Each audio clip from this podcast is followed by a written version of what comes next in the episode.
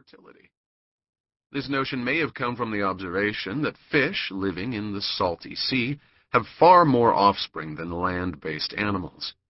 Ships carrying salt tended to be overrun by mice, and for centuries it was believed that mice could reproduce without sex, simply by being in salt. The Romans, Jones pointed out, called a man in love salax, in a salted state, which is the origin of the word salacious. In the Pyrenees, bridal couples went to church with salt in their left pockets to guard against impotence.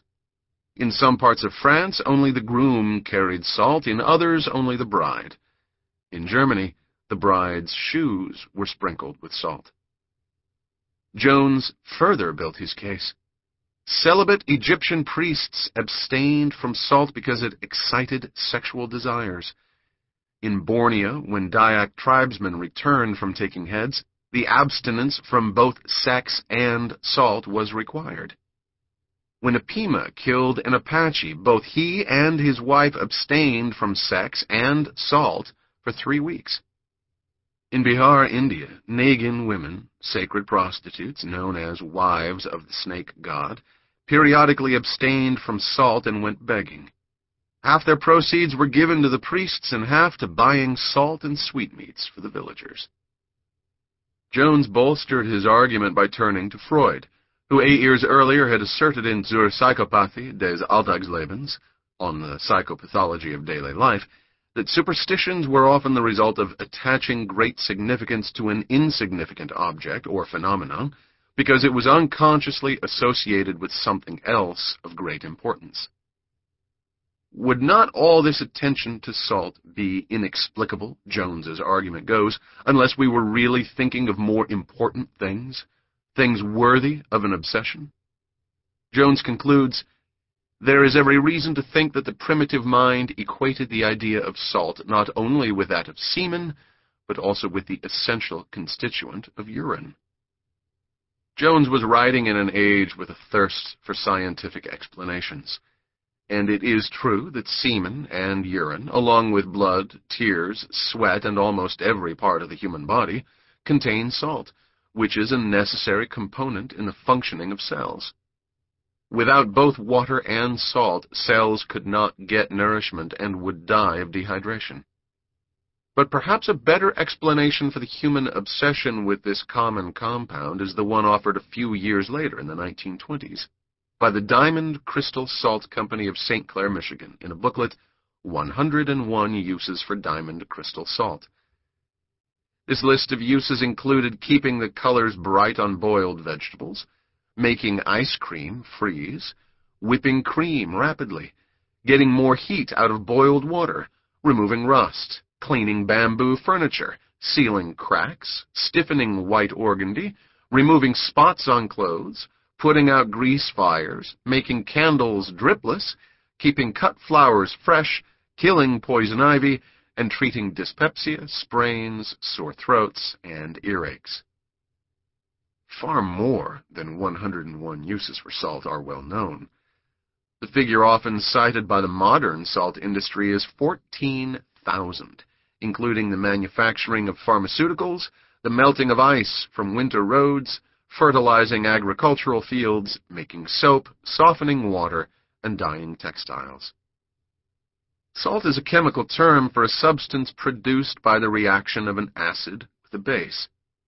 When sodium, an unstable metal that can suddenly burst into flame, reacts with a deadly poisonous gas known as chloride, it becomes the staple food sodium chloride, NaCl, from the only family of rocks eaten by humans.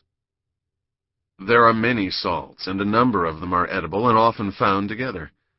The one we most like to eat is sodium chloride, which has the taste that we call salty. Other salts contribute unwelcome bitter or sour tastes, though they may also be of value to the human diet. Baby formula contains three salts, magnesium chloride, potassium chloride, and sodium chloride. Chloride is essential for digestion and in respiration. Without sodium, which the body cannot manufacture, the body would be unable to transport nutrients or oxygen, transmit nerve impulses, or move muscles, including the heart.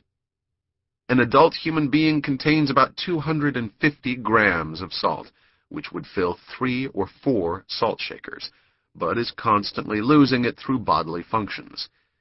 It is essential to replace this lost salt. A French folk tale relates the story of a princess who declares to her father, I love you like salt. And he, angered by the slight, banishes her from the kingdom. Only later, when he is denied salt, does he realize its value and therefore the depth of his daughter's love. Salt is so common, so easy to obtain, and so inexpensive that we have forgotten that from the beginning of civilization until about 100 years ago, salt was one of the most sought after commodities in human history. Salt preserves. Until modern times, it provided the principal way to preserve food. Egyptians used salt to make mummies. This ability to preserve, to protect against decay as well as to sustain life, has given salt a broad metaphorical importance. What Freud might have considered an irrational attachment to salt, a seemingly trivial object because in our unconscious we associate it with longevity and permanence, which are of boundless significance. Salt was to the ancient Hebrews, and still is to modern Jews, the symbol of the eternal nature of God's covenant with Israel. In the Torah, the book of Numbers, is written, It is a covenant of salt forever before the Lord. And later in Chronicles, the Lord God of Israel gave the kingdom over Israel to David forever, even to him and to his sons, by a covenant of salt. On Friday nights, Jews dip the Sabbath bread in salt. In Judaism, bread is a symbol of food, which is a gift from God, and dipping the bread in salt preserves it, keeps the agreement between God and his people. Loyalty and friendship are sealed with salt because its essence does not change. Even dissolved into liquid, salt can be evaporated back into square crystals. In both Islam and Judaism, salt seals a bargain because it is immutable. Indian troops pledged their loyalty to the British with salt. Ancient Egyptians, Greeks, and Romans included salt in sacrifices and offerings, and they invoked gods with salt and water, which is thought to be the origin of Christian holy water. In Christianity, salt is associated not only with longevity and permanence, but, by extension, with truth and wisdom. The Catholic Church dispenses not only holy water, but holy salt, sal sapientia, the salt of wisdom. Bread and salt, a blessing and its preservation, are often associated. Bringing bread and salt to a new home is a Jewish tradition dating back to the Middle Ages. The British dispensed with the bread, but for centuries carried salt to a new home. In 1789, when Robert Burns moved to a new house in Ellisland, he was escorted there by a procession of relatives carrying a bowl of salt. The city of Hamburg, Germany, symbolically renews its blessings once a year by carrying through the streets a chocolate-covered bread and a marzipan salt cellar filled with sugar. In Welsh tradition, a plate was put on the coffin with bread and salt, and a local professional sin eater arrived to eat the salt. Because salt prevents decay, it protects from harm. In the early Middle Ages, farmers in northern Europe learned to save their grain harvest from a devastating fungal infection called ergot, poisonous to humans and livestock, by soaking the grain in salt brine. So it is not surprising that Anglo-Saxon farmers included salt in the magic ingredients placed in a hole in the plow as they invoked the name of the earth goddess and chanted for bright crops, broad barley, white wheat, shining millet. Evil spirits detest salt.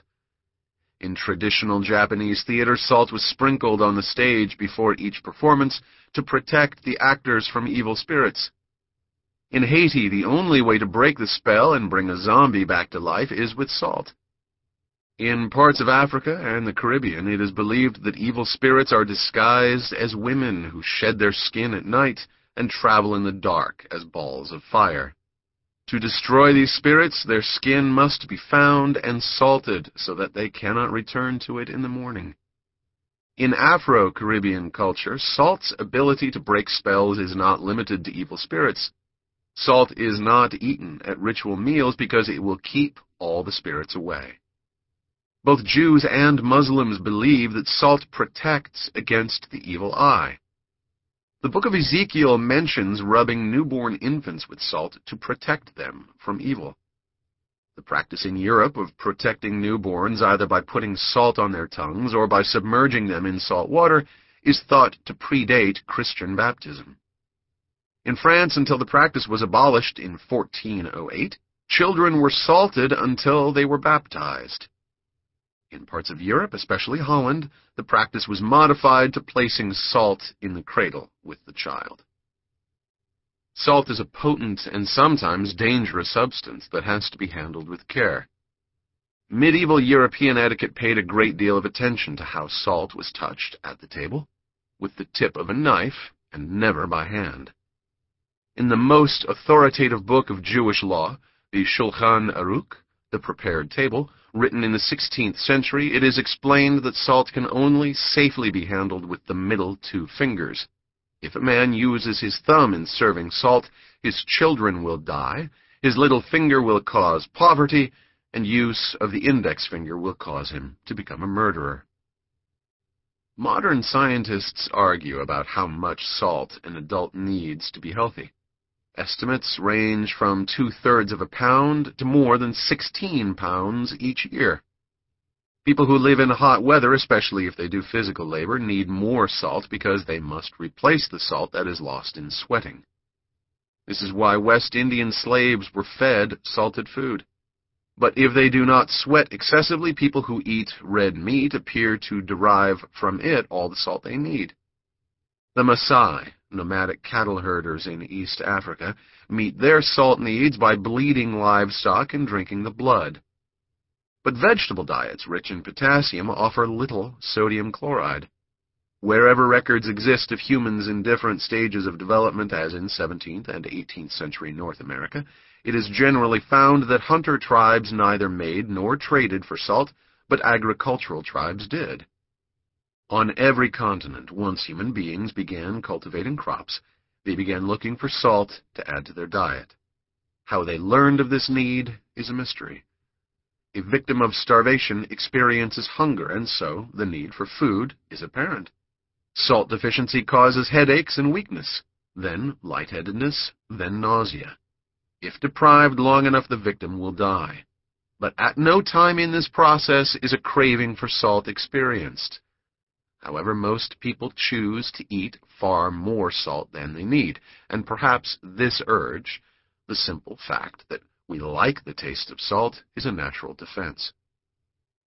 The other development that created a need for salt was the move to raise animals for meat rather than kill wild ones. Animals also need salt. Wild carnivores, like humans, can meet their salt needs by eating meat. Wild herbivores forage for it, and one of the earliest ways humans searched for salt was to follow animal trails.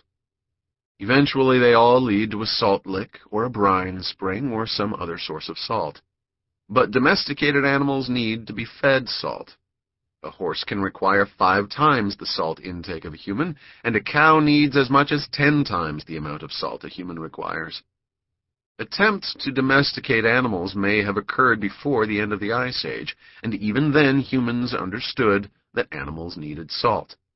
Reindeer were observed going to encampments where human urine provided a source of salt. People learned that if salt was provided, the reindeer would come to them and eventually be tamed. But though these animals became a source of food, they never became truly domesticated animals. Around 11,000 BC, the Ice Age ended, and vast sheets of ice that covered much of the known world, including what is today New York and Paris, began to shrink and slowly vanish. At about this time, the Asiatic wolf, a fierce predator that despite its small size would eat a human if it had the opportunity, came under human control because its friendly young cubs could be fed and trained. A dangerous adversary was turned into a dedicated helper. the dog.